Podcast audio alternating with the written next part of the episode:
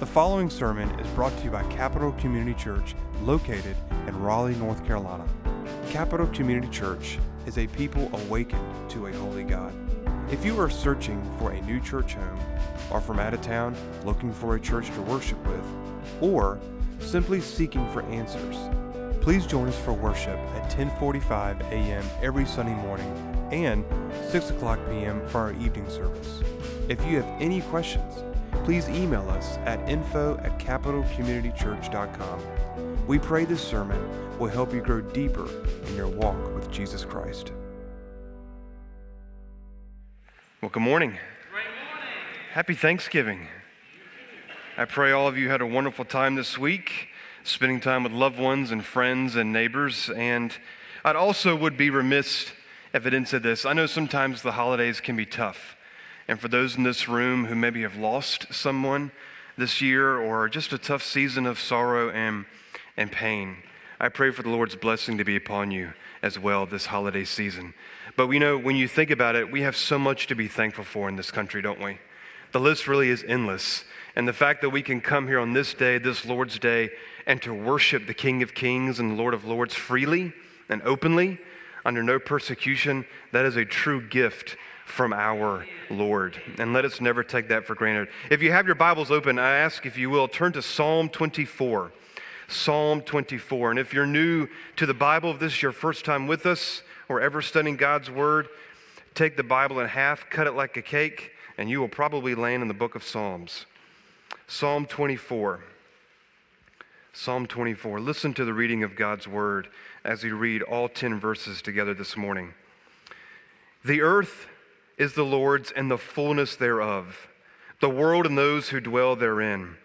For he has established it upon the seas, and estab- founded it upon the seas, and established it upon the rivers. Who shall ascend to the hill of the Lord? Who shall stand in his holy place? He who has clean hands and a pure heart, who does not lift up his soul to what is false, and does not swear deceitfully. He will receive blessing from the Lord and righteousness from the God of his salvation. Such is the generation of those who seek him, who seek the face of the God of Jacob. Lift up your heads, O gates, and be lifted up, O ancient doors, that the King of glory may come in. Who is this King of glory? The Lord, strong and mighty, the Lord mighty in battle. Lift up your heads, O gates, and lift them up, O ancient doors, that the King of glory may come in. Who is this King of glory? The Lord of hosts. He is the King of glory. You know, when you take a moment to think about something that you were thankful for, you've got to go back to the root. You've got to go back to the cause of why you were thankful. Think about it just for a moment of the many things that you're thankful for, even on this day, on this Lord's Day.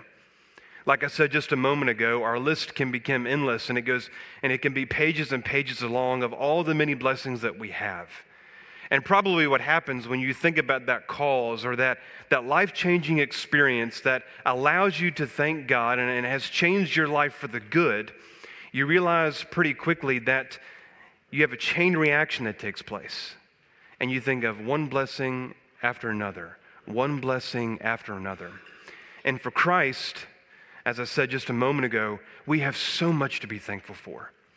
As the songs we just sung, the scripture we just heard in Psalm 33, all of it helps us to see that we have a Redeemer, that we have a Savior, and that is Christ the Lord.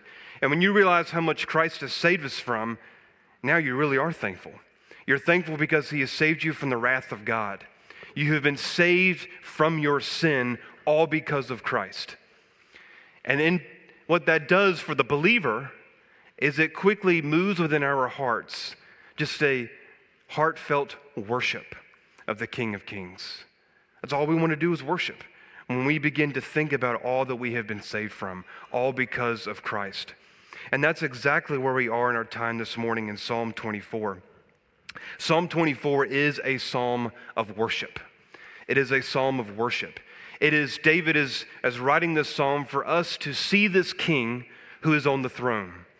And there is a lot jam packed in these 10 verses but it is a liturgy, it is a public declaration of this king who reigns, who is holy, he is creator, he's victorious, and he demands honor and to be worshiped, all within 10 verses, all jam packed. And this what the psalmist does for us is he asks a question throughout this psalm, who is this king of glory? Who is he? And as he has this question, there's these pregnant answers that reveal to us massive truths of who God is. King David is the author of this psalm. And David, of all people, knew that there was only one person, only one divine being who can sit on the throne. And as we see right there in verse 1, it is the Lord, it is Yahweh. The Lord is who David says is, to be, is on the throne. David, of all people, knew this. And if you know your Old Testament, you know David was king over Israel. He was anointed king in 1 Samuel chapter 16. And David was a man after what? God's own heart. He knew the Lord, he loved the Lord deeply. And yes, David had failures. David is, didn't have a clean slate. He committed murder, he committed adultery. But I do believe, even after his confession of sin, and we see that in Psalm 51, even after that, I believe David, in his heart of hearts, wanted his life and as well as his kingdom to honor the Lord. I believe that. And that's what we see in Psalm 24. But there is more to Psalm 24 than just beats the eye. And if you're a good student, and I should give you a gold star, if you brought your Reformation study Bible with you, you probably are reading the notes and realize that there is a lot more in Psalm 24. If you didn't bring it, I'm going to give you a demerit. And so, just kidding. But, you, but Psalm 24 packs a heavier punch than we realize. A lot of biblical commentators, if you were to flip there, if you're not already there in Psalm 24, as we just read, a lot of commentators, a lot of biblical historians, theologians say that Psalm 22, Psalm 23, and Psalm 24 are the Psalms that are the prophet, the priest, and the king. Psalm 22 is the prophet, Psalm 23 is the priest, and Psalm 24 is the king. And what I want to do for us to give us more context, to give us a better understanding of this psalm, I want us to just listen aloud just for a moment of key verses. And I want you to say to yourself, did these sound familiar? Have I heard these verses and other texts of Scripture? Flip over one page to your left and Psalm 22 for just a moment and listen along with me in verse 1. My God, my God, why have you forsaken me? Flip over to your right in Psalm 22, starting in verse 14. I am poured out like water. All my bones are out of joint. My heart is like wax, it is melted within my breast. My strength is dried up like a potsherd. My tongue sticks to my jaws. For dogs encompass me. A company of evildoers circles me. Verse 17, excuse me, it's verse 16. I have pierced my hands and feet. I count all my bones. They stare and they gloat over me. Verse 18, they divide my garments among them. For my clothing they cast lots. Does that sound familiar? Jesus. Look with me to Psalm 23. Psalm 23, probably one of the most well known parts of Scripture because we hear this at funerals. But notice what this, the Lord is my shepherd. Look how the shepherd is with his sheep. He makes me lie down in green pastures. He leads me beside still waters. Even though I walk through the valley of the shadow of death, I fear no evil. You're with me. You prepare a table. You anoint my head. Surely goodness and mercy will follow me all the days of my life, and I shall dwell in the house of the Lord forever. Psalm 23 is the priest, the great high priest, Jesus, who knows and sympathizes with our weaknesses. Hebrews chapter 4 reminds us of that. For we do not have a high priest who is unable to sympathize with our weaknesses.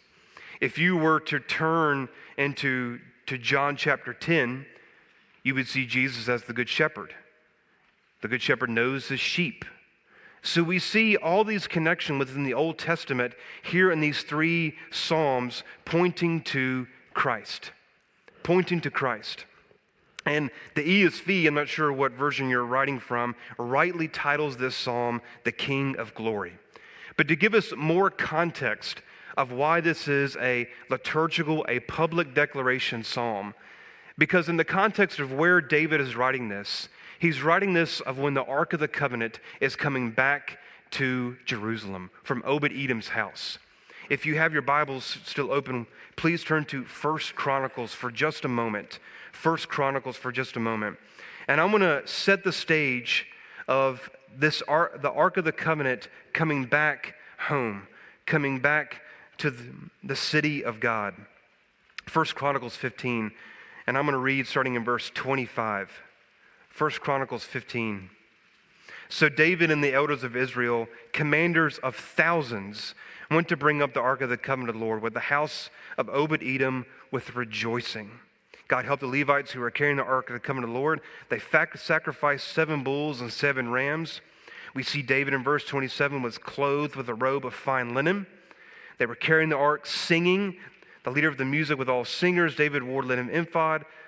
And all of Israel brought the ark of the covenant of the Lord, was shouting to the sound of the horn, trumpets, and cymbals, and made loud music on harps and lyres. Turn back to Psalm 24. You can get the picture pretty quickly. This is no small moment of praise. Thousands of people are coming as the Ark of the Covenant is making its way back into the holy city. What a celebration of thousands of people celebrating this golden ark that carries the Ten Commandments. But the ark signifies and shows us something greater than two stone tablets. It is what? It's the presence of the Lord that's what the Ark of the Covenant is symbolizing. And that's why the people are praising God with loud shouts of songs. All the cymbals, all the trumpets being blown, the thousands of people, the sacrifices, everything is forming for us this public declaration of the, of the Lord, of Yahweh, the great I am. And that's the context to where we are set this morning. And what a setting that it is and this is why it's a song of praise. And this is why it's a psalm of worship. And this is the King of glory. And so, let's move on just a little bit further now and let's go into the text and let's see this King of glory. And what we're going to notice in these 10 verses is that the king demands a lot from his subjects. He demands a lot from his subjects. And let's look together in Psalm 24 of what the King of glory demands and why David is showing us that the presence of the Lord is greater than anything in this, this life can ever offer. Let's see this King of glory. Look with me, starting in our first point together. Point number one, you can see in your outline the King's demands knowledge of who he is. Knowledge of who he is. He is the creator king. Look with me in verses one and two. Look how David starts off. The earth is the Lord's and the fullness thereof, the world and those who dwell therein. For he has founded it upon the seas and established it upon the rivers. What David is doing for us in these first two verses is showing us that this king is also the creator king. He is the creator king. He is Lord over creation. He is the one who put creation into motion, is what David is showing us in these two verses. But why does David start us off there? Why, of all things, does he want us to see the first point, this knowledge that we are supposed to have that the Lord is creator? It's very much like if you were to think about a king in this modern age. Think about King Charles for a second. Your mind naturally thinks of his kingdom, the commonwealth of the United Kingdom, of how they are spread out all throughout this earth. When you think about a kingdom, you think about a location, a territory, a realm. Just like if you come to my house, I am the king of my house. That's a joke. And so, like Sanford and Son, but my empire. But, um, but anyway, but you get this idea that what David is painting for us is not is that the, the realm, the kingdom that's he is saying is everywhere. It's creation. It's the universe. Look at the wordplay that he has here in these first two verses. Number one, I want to do a little bit of going forwards and backwards. Look at me in verse one. I'm going to start off with the Lord's. There we see the divine name. It's Yahweh. It is the great I am. If you were with us a few weeks ago, we walked through Exodus chapter 3 and saw the holiness of God. And when you go to the great I am and you look at Yahweh there in verse 1, in verse 1 in Psalm 24, you have to go back to when God told Moses his name is the I am. And that I, the idea that God brings to Moses this idea of the great I am is that he is self existent. And from his self existent naturally takes us to, to see that he is the creator, he's Lord of creation. And that's what we see here in verse 1. And then he describes the earth. Look with me for these, these descriptors here that John, excuse me, that David uses. He first says the earth. What is the earth? It's the Hebrew for eretz. It means the firmament, the ground, i.e., the planet that we live on. This word is used over 2,500 times in the Old Testament scripture. It describes every living creature, every part of creation is brought forth and established and sustained by the hand of the Lord. That's what we see with this idea of the earth. Everything is sustained by his providential care. And then he goes on in verse 2 the world. This is the inhabitants, the people are under God's reign. There are over 6 billion people in this earth today on this planet. He is Lord over them. He knows each and every one of them. But here's the other side when we see world. We do see man, but we also have to see that he is Lord over even acts, the acts of creation. Let me say it another way. The storm that brews in the Atlantic Ocean, from every action that takes that man does, he knows about. And this is the idea that's painted here with this word of the world. Going a little bit further in verse 2 For he has founded it upon the seas and established it upon the rivers. This idea we see in verse 2, we see a God who is a God of order. Turn in your Bibles back to the beginning, to Genesis chapter 1 for just a moment. And I want you to see what, we, what I mean by he is the God is a God of order. The king is a king of order. Listen to these famous verses here in verses 1 and 2 in Genesis 1. In the beginning, God created the heavens and the earth. The earth was without form and void, and darkness was over the face of the deep. And the Spirit of God was hovering over the face of the waters. What we see here, before light, before the water, before day and night, before man was here, the earth was without form and void. And darkness was over the face of the deep. When we go to this idea of rivers and seas in Psalm 24, what we have to see is that nothing, nothing existed until God spoke it into action, into being. God is the one who put it into order from that moment forward. He is a God of order. And we have to see that when David is writing for us in verses in verse 2. The rivers and the seas, he's Lord over it. And that's the picture we see here. And the song, and, and listen, the Bible is replete of verses over and over and over again of painting for us and building this foundation for us to see the King is also the Creator. We have to see that these go hand in hand.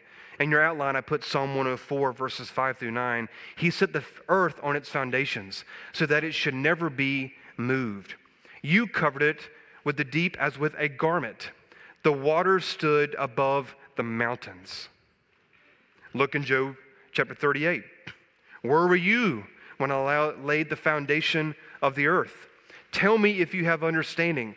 Who determined its measurements? Surely you know. Or who stretched the line upon it? Look with me to Proverbs 8 29.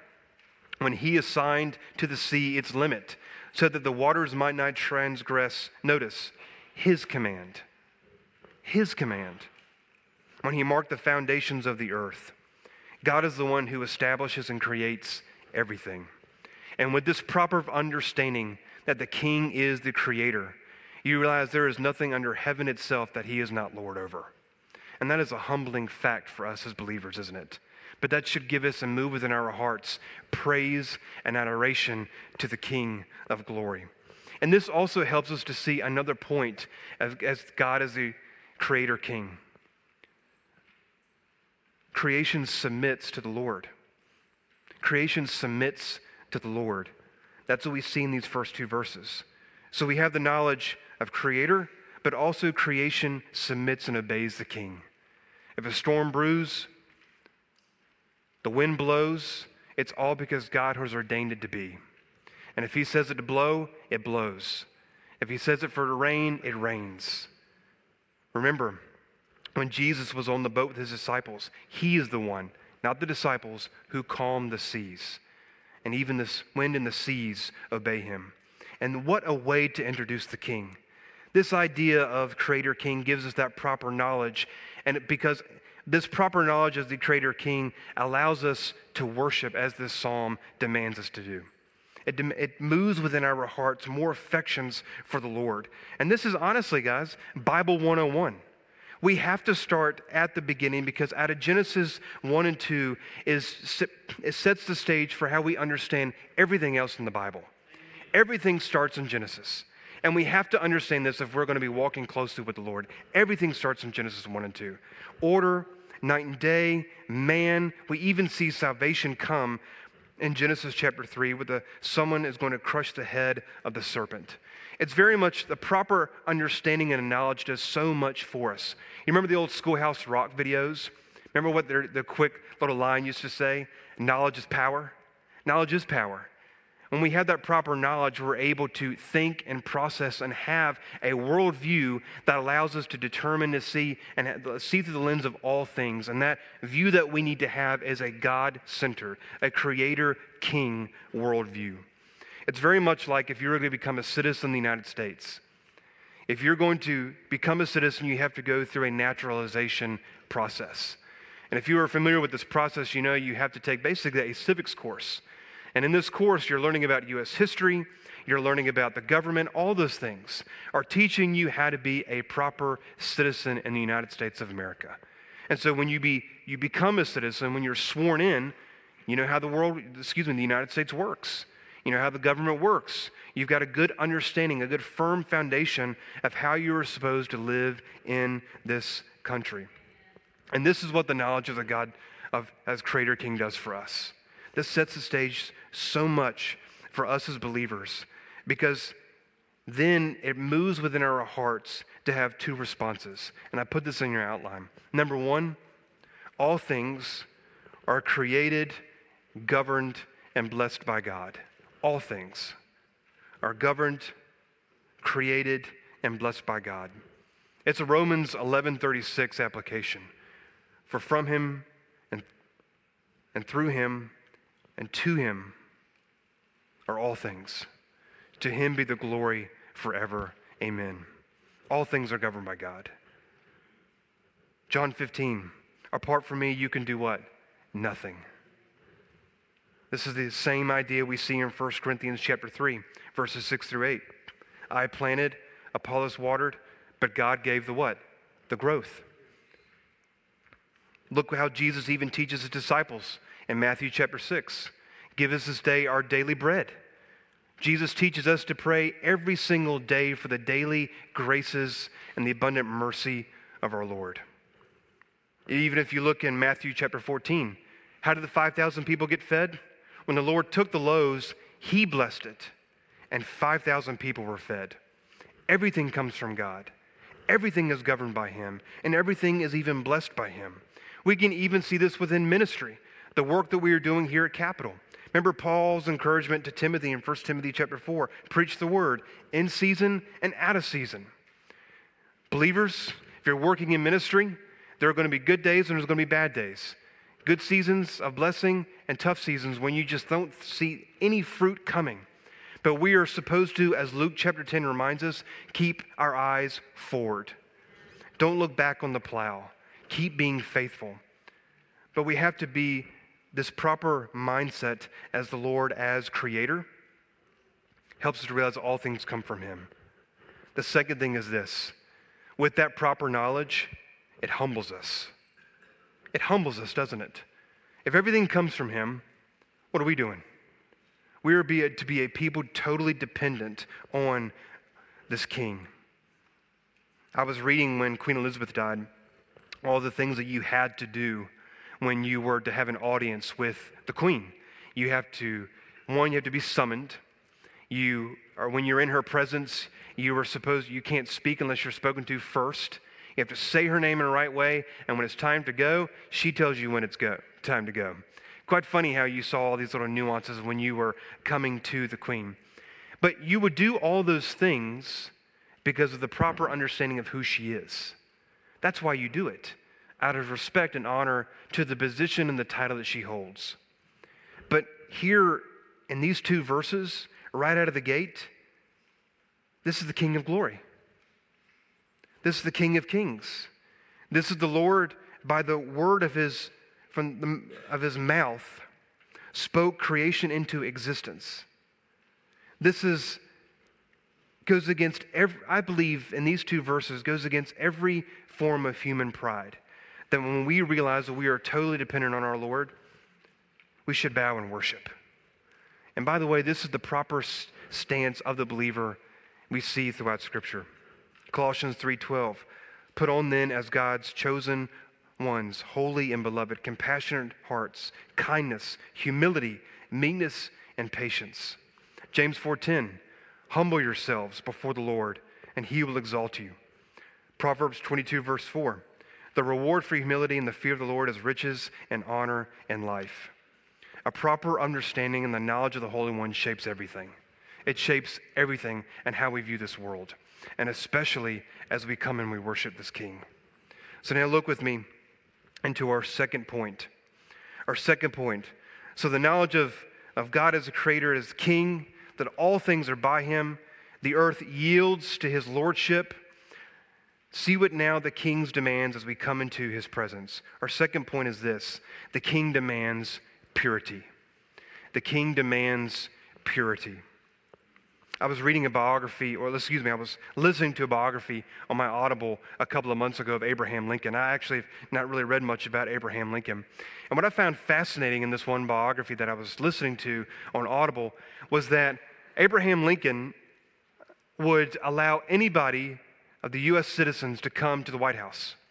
He had a reoccurring, almost a standing weekly uh, schedule time block on his calendar where people could come to the White House and to be able to see the President of the United States. Could you imagine that in today's time?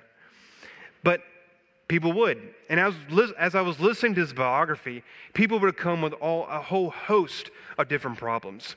In this biography, a lot of times people were coming to him with personal complaints about things that were taking place in their own neck of the woods. Could you imagine that? That's what the president is listening to. But what we see in verses 3 through 6 is the quite opposite effect. No one can come simply into the presence of the king. No one can simply come to this king of glory like we see with that example of Abraham Lincoln. In verses 3 through 6, we see a requirement of the highest degree has to be made in order to see the king. What is it? It's purity. It's purity. So think about it. If you were to come to the gate and you were to see a guard, this is what he would ask you Hey, Kenny, have you been pure today? Well, yes, I have. Since I'm perfect, I can come on in. And so I would have no problem. You would have a problem. But that's a joke. But what we see here is that this is what the guard would ask Have you been walking in purity? Have you been walking in holiness? How would you answer that question? And to go a little bit further and deeper, is your heart been made pure? Pretty serious requirement, isn't it? This goes far greater than coming to see back in Abraham Lincoln. This is something that we would not see if we were to go to England and have an audience with King Charles. He wouldn't ask us, Have we been walking in purity and in holiness? But the King eternal, immortal, invisible, God only wise, this is what he requires for us to be pure, for us to be holy. And look with me in verses 3 through 6 of what this requirement of being pure looks like. Look with me starting in verse 3. Who shall ascend to the hill? Who shall stand in his holy place? Number one, it is one who has clean hands. This is not your mom talking to the little son, hey, wash your hands before dinner. This is not what we see here in verse 3. Clean hands denotes actions that honor the Lord, it's honorable actions. Let me say it another way. It is one who is walking in integrity. Let me say it another way. It is one who's being obedient to the word of God, being seeing the righteousness of God that is stated in the Bible and following that with their whole heart. It is the Bible also sees this word picture of clean hands of one who is not defiled with false idol worship. Not dealing with false idol worship. You're not worshiping another idol. You're not breaking the first and the second command. And the Bible is replete over and over and over again with having clean hands. Look with me in Isaiah chapter 1 for a moment. When you spread out your hands, I will hide my eyes from you. Why? Even when you make prayers, I want to listen because your hands are full of blood. Wash yourselves, make yourself clean, remove the evil from your deeds before my eyes, cease to do evil. Look with me further into Isaiah chapter 33. Those who walk righteously and speak what is right, who reject gain from extortion and keep their hands from accepting bribes. Look with me into the New Testament. Matthew chapter 27, a familiar passage for us. So when Pilate saw that he was gaining nothing, but rather a riot was, was starting to begin, he took the water, washed his hands before the crowd, saying, I'm innocent of this man's blood. See to, you, see to it yourselves. Pilate thought he was passing off Jesus, but in fact he wasn't. He was guilty, like so many of us, for the death of Jesus on the cross. Look with me on this other requirement. You also have to have a pure heart. Pure. In the Hebrew, it's cleanliness. It's to be set aside. It's not to be defiled. It's a rare word that is used a majority of the time that we see in the poetic books of the Bible. I love Webster's dictionary of this. It's not, the word means not mixed with any other substance or material. Can this be said of you? When you think about what you think about during the day, what comes out of your mouth? Has it been mixed with any substance of sinful nature or desires?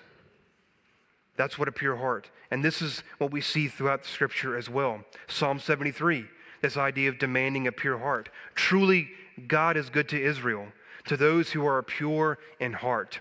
Turn over to your right to Matthew chapter 5 for just a moment. And I think this is a wonderful, if not the pinnacle, for us to see here this idea of purity that the Lord requires. Matthew chapter 5. Look with me in verse 8. This is right in the beginning of the Sermon on the Mount by Jesus. Starting in verse 8. Blessed are the pure in heart, for they shall see God. Blessed are the pure in heart, for they shall see God. If you were to look back just a few verses, you would see that there's a progression within these Beatitudes. Poor in spirit, there's the kingdom. Meek shall inherit the earth. Hunger and thirst for righteousness shall be satisfied. Mercy will receive mercy. Pure shall see God. Those who are at peace, they will be called sons. Those who are persecuted, theirs will be the kingdom of heaven. Notice the progression. And these are the characteristics that we are supposed to have as believers. We are called to be pure. We are called to be seeking the things above. We are called to be walking in holiness. Pure is a shocking term. It's shocking because when we think about it and we listen to it through the lens of Scripture, we realize pretty quickly that all fall short of the glory of God. No one is pure. All of, of us are dead in our trespasses and sins. And why is this shocking to us? It's because it's an indictment on our lives. We don't want to hear that we're sinners. We don't want to hear this type of language because we have to acknowledge before ourselves and, most importantly, a holy God, we're wrong. We are in sin. There's no hope for us when we begin to think about the plight that we are in within our own sinful nature. I told you a few weeks ago, I think I was telling my life class that I was sharing the gospel with a man in a restaurant. And when I began to share the gospel to him and I got to the hard part, by the way, you're a sinner. What did he do? I don't want to hear it. I don't want to hear it began to not be mean to me, but again, quickly turned the finger back onto me. What are you saying? How dare you call me a sinner? Those are the words he was saying. People don't like to hear that. But the reality is, ladies and gentlemen, you are. I am. We're sinners. Look with me further. It gets even worse. Who does not lift his soul, hands to what is false? This idea we see here is in the context of Psalm 1 the way of the wicked. The way of the wicked will perish. They, were, they will stand with other sinners.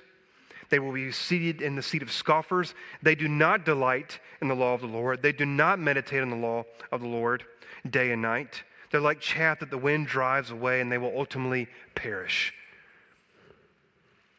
Goes even deeper. Does not swear deceitfully. It's honesty. It's not breaking the ninth commandment. He's not a liar. It's one who is walking in the truth of Scripture, being obedient to Scripture. As we heard also Probably in grade school, from your mom, from your dad. Honesty is what? The best policy. Again, I've said it numerous times. I never heard that from my mom. And so I was a pretty squeaking clean kid. But y'all got to laugh. That was a joke. Unbelievable. Man, Grant comes up here, not a laugh either. But um, but this is the but this is the demand that we see in Scripture. He calls his people to be holy. Leviticus 19:2, be holy as I am holy. And we see this repeated all throughout Scripture. Deuteronomy chapter 10. And now, O Israel, what does the Lord require of you but to fear the Lord your God and walk in his way, love him, serve the Lord your God with all your heart and all your soul? Micah 6 8, probably a very familiar passage to some of you in this place. Well, who he has told you, O man, what is good. And what does the Lord require of you but to do justice, love kindness, and walk humbly with your God? And recall even the context of what the psalm was written. First Chronicles chapter 13, you don't have to flip there in your Bible, I'll read it for us. But if you were to flip back into First Chronicles chapter 13, look what happened when the Ark of the Covenant was being brought back into the holy city, into Jerusalem. Look what was taking place. And when they came to the threshing floor of Chidon, Uzzah put out his hand to tar- take hold of the ark, for an oxen stumbled. And the anger of the Lord was kindled against Uzzah, and he struck him down there because he put out his hand to the ark, and he died there before God. David was angry. This was a shocking, everything stopped. It was shocking to what took place. But what did the Lord require? Holiness, purity. Not anyone can touch the ark. There were demands that we see in Leviticus and as well as in Deuteronomy. If you're going to carry it, you've got to do this, this, and that. It, this and that. It is a righteous requirement from the Lord of Lords and the King of Kings. He demands purity. The ark symbolized the presence of God, and not everybody can come into his presence. Now, the reality is this. And we look at the Ark of the Covenant, and when we look at the righteous requirement and the demand that God makes for us, that also means this God takes very serious your sin. takes very serious your sin. We have to have a high view of sin. What do I mean by that? It means that God sees all. It's coram deo. There's nothing hidden from the sight of God. Just because you're driving in your car and you're beating the dashboard and you're angry over something, you're anxious about something, you're, you're having the lust of the flesh, you're coveting over something. There's some sort of man made object, idol, that has gravitated your eyes and the attention of your heart, and you want it and you can almost taste it. All those things and more are sin before a holy God, and He sees it all. None of us are pure. No one is right, righteous. No, not one. We see over and over again, even in the New Testament, Look at Paul's letters. How many times does he tell the believers to flee these things? He says it to Timothy avoid these things, watch out. You must not be, these things should not be even known among you. Look at 1 Corinthians chapter 5 of the sexual immoral person. What did he tell them to do? Get him out. Look in Matthew 18. Go to your brother. If he won't confess, get rid of him. He's done. He's not walking like a true follower of Christ. We are to be people who are holy. And the question we have to ask ourselves, just like the psalmist does, can you ascend to the hill? Can you come into the presence of the King of glory? Are you walking in purity? Are you walking in holiness? I pray for the Holy Spirit is working within you, even as we are walking through God's word, convicting you of sin, convicting me of sin, to see none of us, none of us are walking and are, and are perfect.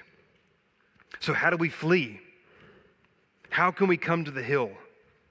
Look with me in verse 5. Here's our answer He will receive blessing from the Lord and righteousness from the God of his salvation right there in verse 5 is a golden nugget. This is like Charlie in the Chocolate Factory. I've got the golden ticket. And whether you catch it or not, I'm going to tell you it's the doctrine of justification by faith alone.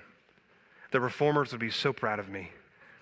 I'm pulling it out for you here in verse 5. It's the doctrine of justification by faith alone. It is faith, not works, that's going to save us. That's what justifies us. It's the Mount Everest of our faith right here in verse 5, and this is the answer. It's pulled out from Galatians 2, verses 15 through 16. I put that in your outline.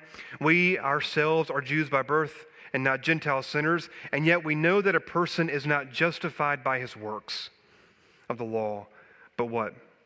Through faith in Jesus Christ. When the Lord regenerates our hearts,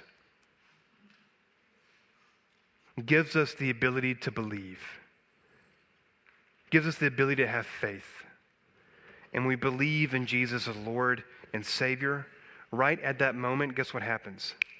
The sanctification process begins. Justification and sanctification are holding hands all along our Christian journey. And what is sanctification? It's purging us from our evil desires, as Grant prayed in our pastoral prayer. It's purging us from our indwelling sin. It's the work of the Holy Spirit, as 2 Corinthians 3:18 reminds us, transforming us from one glory to another. Because remember, the end game is for us to be transformed in the image of Christ. And if that's the end goal, then there's got to be a lot of sanctifying work that has to take place in this life. And this is what happens. Turn with me also into the New Testament to Luke chapter 8, 18. Luke 18 for just a moment. And I want us to see a great example of this idea of the justification by faith alone, as well as the sanctifying work that takes place in the equation of faith and walking in faith and what happens. Luke 18. He also told this parable who trusted in themselves that they were righteous and treated others with contempt. Two men went up to the temple to pray, one a Pharisee and the other a tax collector. The Pharisee, standing by himself, prayed thus God, I thank you that I am not like other men, extortioners, unjust, adulterers, or even like this tax collector. For I fast twice a week. I give tithes of all that I get. But the tax collector, standing far off, would not even lift his eyes to heaven, but beat his breast, saying, God, be merciful to me, a sinner. I tell you, this man went down to this house justified rather than the other. For everyone who exalts himself will be humbled, but the one who humbles himself will be exalted. How did the tax collector know to come? How did he know by the grace and the mercy of the Lord he would have forgiveness? By faith. And that's why he came. And that's why he's confessing and only knows by its grace, only by the mercy of God can he know that his sins are forgiven. And this is no small task, ladies and gentlemen. This is no small task for us to walk into purity. But listen, here's the good news thanks be to Christ. Because it is through Christ alone that we're able to flee these things. It is through Christ alone that we are able to avoid these things. It is through Christ alone that even in the darkest valley of the shadow of death, even when we sin, we feel sin crouching at our doors, we can look to Christ, the King of glory, for help. This is the anchor. This is the lifeboat that we see in Scripture extended to us. This is what for Christ alone is what forgives us of our sins. He died for our sins, past, present, and future. Hold on to that. And if you're not a believer, I plead with you with everything in my heart. Come to faith in Jesus Christ today. Do not harden your heart. I beg you.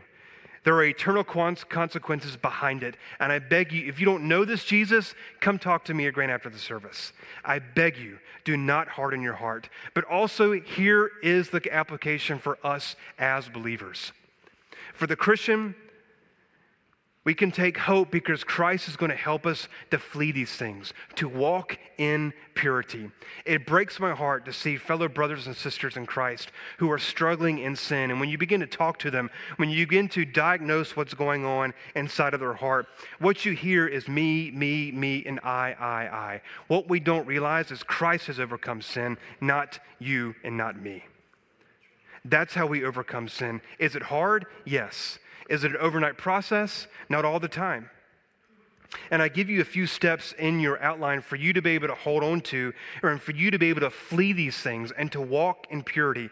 But the first thing we have to do is to confess our sins. If you're not a believer, this is the first step. Confess your sins today. No one is righteous, no, not one, as Romans 3:10 reminds us. Confess your sins to God now. But if, Christian, if there is something weighing on your soul, if there is something weighing down in your conscience, you're afraid to acknowledge it, confess it now, right now, before the Lord. 1 John 1 9 reminds us if we confess our sins, he is just and faithful to what? To forgive us of our sins. Repent is the second thing. That is to turn away, completely opposite direction from our sin. Repent. Then we pray for the help and the, and the grace of our Lord and the power of the Holy Spirit to flee these things. The other thing is we have to immerse ourselves in the Word of God. This is what transforms our minds, as Romans 12:1 reminds us. We have to be people of the Word. But we also can't just be in the Word, we also have to obey the Word. It's easy for us just to read it. The hard part is taking it out on the street and to apply it in our daily life. But thank God for the power of the Holy Spirit to help us to do that. And then, of course, we can see further in your outline, I put attend church. I mean, that's a key. That's a key. We need each other. We need to gather together as the saints of God. We need this. It's amazing what coming together as the body of Christ does for the soul of a person. Grant and I were here, I feel like just he and I, and even though he got to look at this beautiful face during COVID. And so but when it's just he and I, just filming a sermon by ourselves, that ain't it. It's to be able to build gospel centered community, to be, be able to encourage one another onto love and to good deeds, to pray for one another, to be with one another. There's something beautiful about the assembly of the saints coming together. And listen, I'll tell you something I pray for myself daily. Psalm 119.9. How does a young man keep his way pure? By guarding it according to your word. And this is the requirements. But this is also what we see from Scripture the battle plan for us to be walking in holiness. I love that quote I put in your outline from C.S. Lewis. He says it best It is safe for Jesus to say, The pure in heart shall see God, for only the pure in heart want to. You want to see God? Is that a desire of your heart? What do you think about when you're alone? What are you dwelling on? What are you anxious over? That reveals who your God is a lot of times. Can you say, like we see in Matthew 5 8, Blessed are the pure, for they shall see God? Do you desire to be in the presence of the Lord like David is writing for us in Psalm 24? Do you delight in the things of God? That's why he, the Lord, the King of glory, that's why he demands for his people to be pure, to walk in holiness. This is a high requirement, but one that we can attain not on our own effort, but all because of the grace and the mercy of Jesus Christ all because of Jesus Christ. So now, let's look together on a third point. So the earth is prepared, his people are now prepared, and what takes place? The king enters, and we worship. And we worship. And notice right there, right before verse 7, and these last few verses in 7 through 10, Selah, a pause. And I think it is fitting as we reflect on God as the Creator King and how the Creator King demands for his subjects to be pure and to walk in holiness. And now we are prepared to worship. And look at the picture that David writes for us. Lift up your heads, O gates, and be lifted up, O ancient doors, that the King of glory may come in. Who is this King of glory? The Lord, strong and mighty, the Lord Yahweh, the great I am, mighty in battle. Lift up your heads, O gates, and lift them up, O ancient doors, that the King of glory may come in. What a fitting response to the end of this psalm. With this knowledge, with the hope that Jesus is Savior, and the knowledge that we can come into His presence all because of Christ, all we want to do is worship. That is the proper response of the subjects of the King. And what a proper response for us. The ascension ceremony that we're going to see maybe sometime next year of King Charles when he is crowned king doesn't stand a chance to what we see here. Doesn't stand a splendor of chance to what we see here. And look at the descriptor, uh, descriptors again that David is using in these last few remaining verses. Notice over five times the King of glory is used. Look at this term described to the of the Lord, the King of glory. Glory in the Hebrew is kabod. It is to give weight to, a word that we have uh, described and talked about a lot here at Capital. Is to give honor to, splendor, glory. It is the full glory of God that David is writing. It transcends all that we know and all that we can comprehend. It is that we will see one day that will be the light that we will have in the new heavens and the new earth. There will be no sun, S U N but the glory of God will be our light. Can you imagine that? And total perfection. And total perfection. No more tears, no more death, no more sin. Yet the glory of God will be our radiant light. Isn't that amazing to think about? But notice when he moves a bit further in this term of the King of glory, David also knows that the full radiance of the glory of God is the Messiah, is Christ the King. The full radiance of God's glory is found in Jesus Christ. Hebrews 1, verse 3 reminds us of this. He is the radiance of the glory of God in the exact imprint of his nature, and he upholds the universe by the word of his power. After making purification for sins, he sat down at the right hand of the majesty on high. Jesus is the full radiance of the glory of God. And notice a little bit further. Again, the question is asked Who is the King of glory? There's a pregnant question there. There's a lot to it. What is it? He is described as the Lord, strong and mighty, and Lord mighty in battle.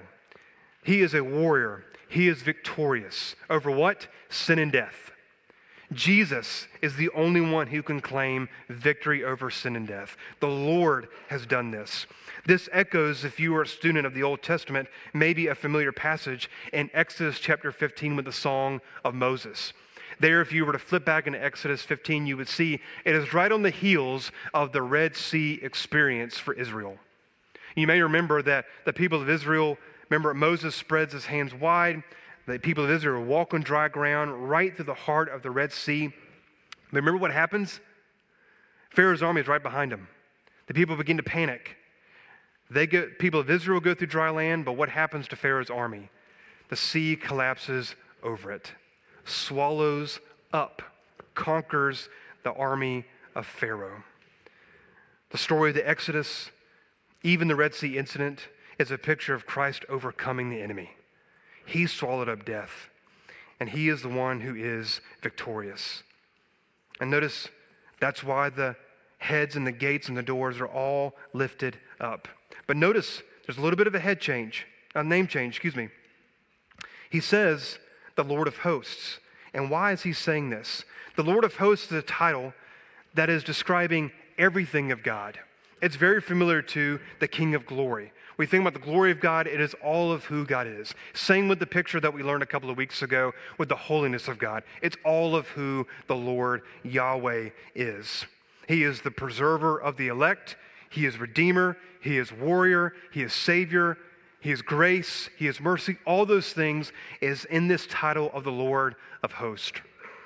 Famous theologian Herman Bavinck says this of this title the King in the fullness of His glory who, surrounded by the regimented host of angels, governs the whole world as the Almighty, and his temple receives the honor and the acclamation of all his creatures. What a name change. But I also think the name change also signifies something else.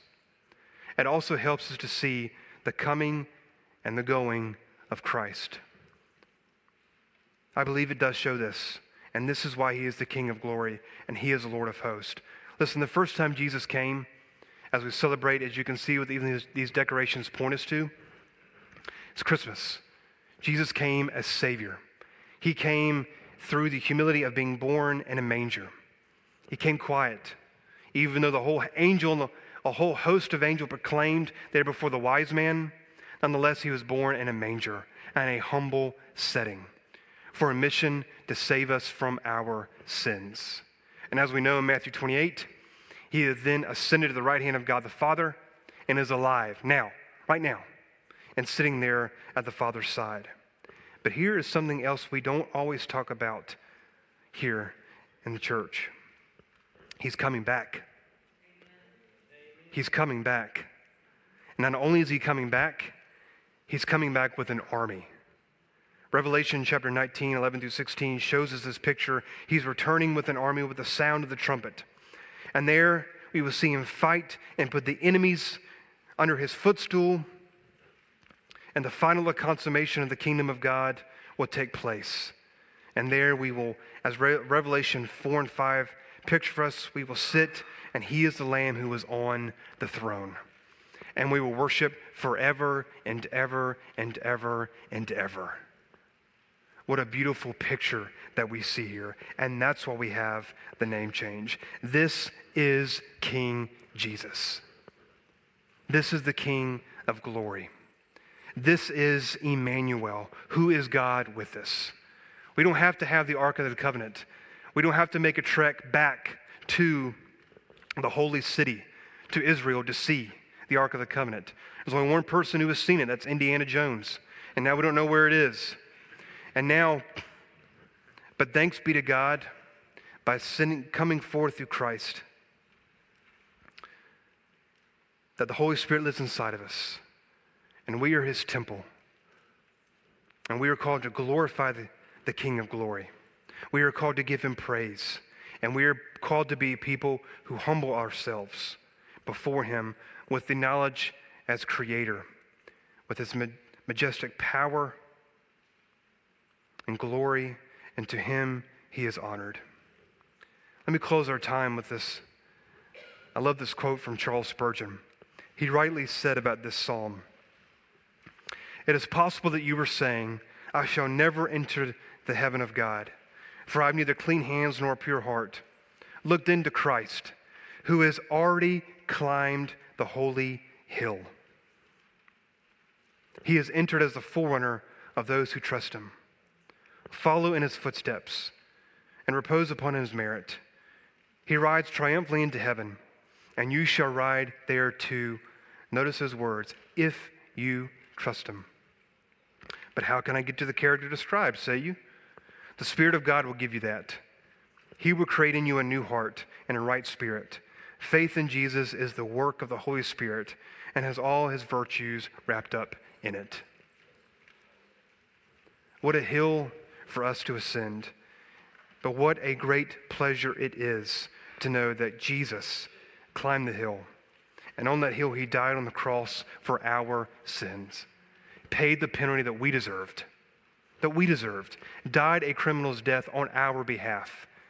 But thanks be to God, as we know on the third day, it rose again, and who is alive, and as we said, who is seated at the right hand of God the Father. And that is why we are thankful, all because of Christ. I'm going to end our time, I think it's fitting, in worship.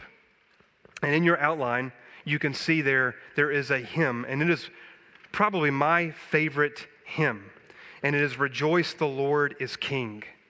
And it is written from Psalm 24. And in fact, um, my, my music seminary professor and I rewrote this song for Catherine to come down the aisle on our wedding day. Um, this the rejoice the Lord is King for the people not to see us up there, but to see why we're here. And I believe this psalm excuse me, this song is fitting. And I'm going to read just a few verses of our, to close our time, to end our time in God's word in worship. Rejoice, the Lord is King. Your Lord and King adore. Rejoice, give thanks, and sing. and triumph forevermore. Jesus the Savior reigns. The truth of the God of truth and love. He has purged our stains. He took his seat above. Stanza three. His kingdom cannot fail. He rules over earth and heaven. The keys of death and hell are to Jesus given. Rejoice in glorious hope. Our Lord and Judge shall come and take his servants up to their eternal home. Lift up your heart, lift up your voice, rejoice again, I say, rejoice. Who is this King of glory? It's Jesus Christ, the Messiah. Let's pray. Father, you are the King of glory. You are majestic. You are glorious. You are altogether lovely. And Father, we know truly what a gift is to be in your presence here in this place on this Lord's Day. Father, I do pray that we will see these righteous requirements that you demand of your subjects, that we will take them seriously. That, Father, that these are not suggestions, but, Father, these are commands that your word gives us to follow through on. Father, rejoice the Lord is King. Father, thank you for sending Christ. That is our hope, that is our joy, and that is why we sing. Father, may these words rest deep within our heart. And I pray all these things in the name of Christ. Amen. Thanks for listening. For more sermons, information, and events, check out our website at capitalcommunitychurch.com.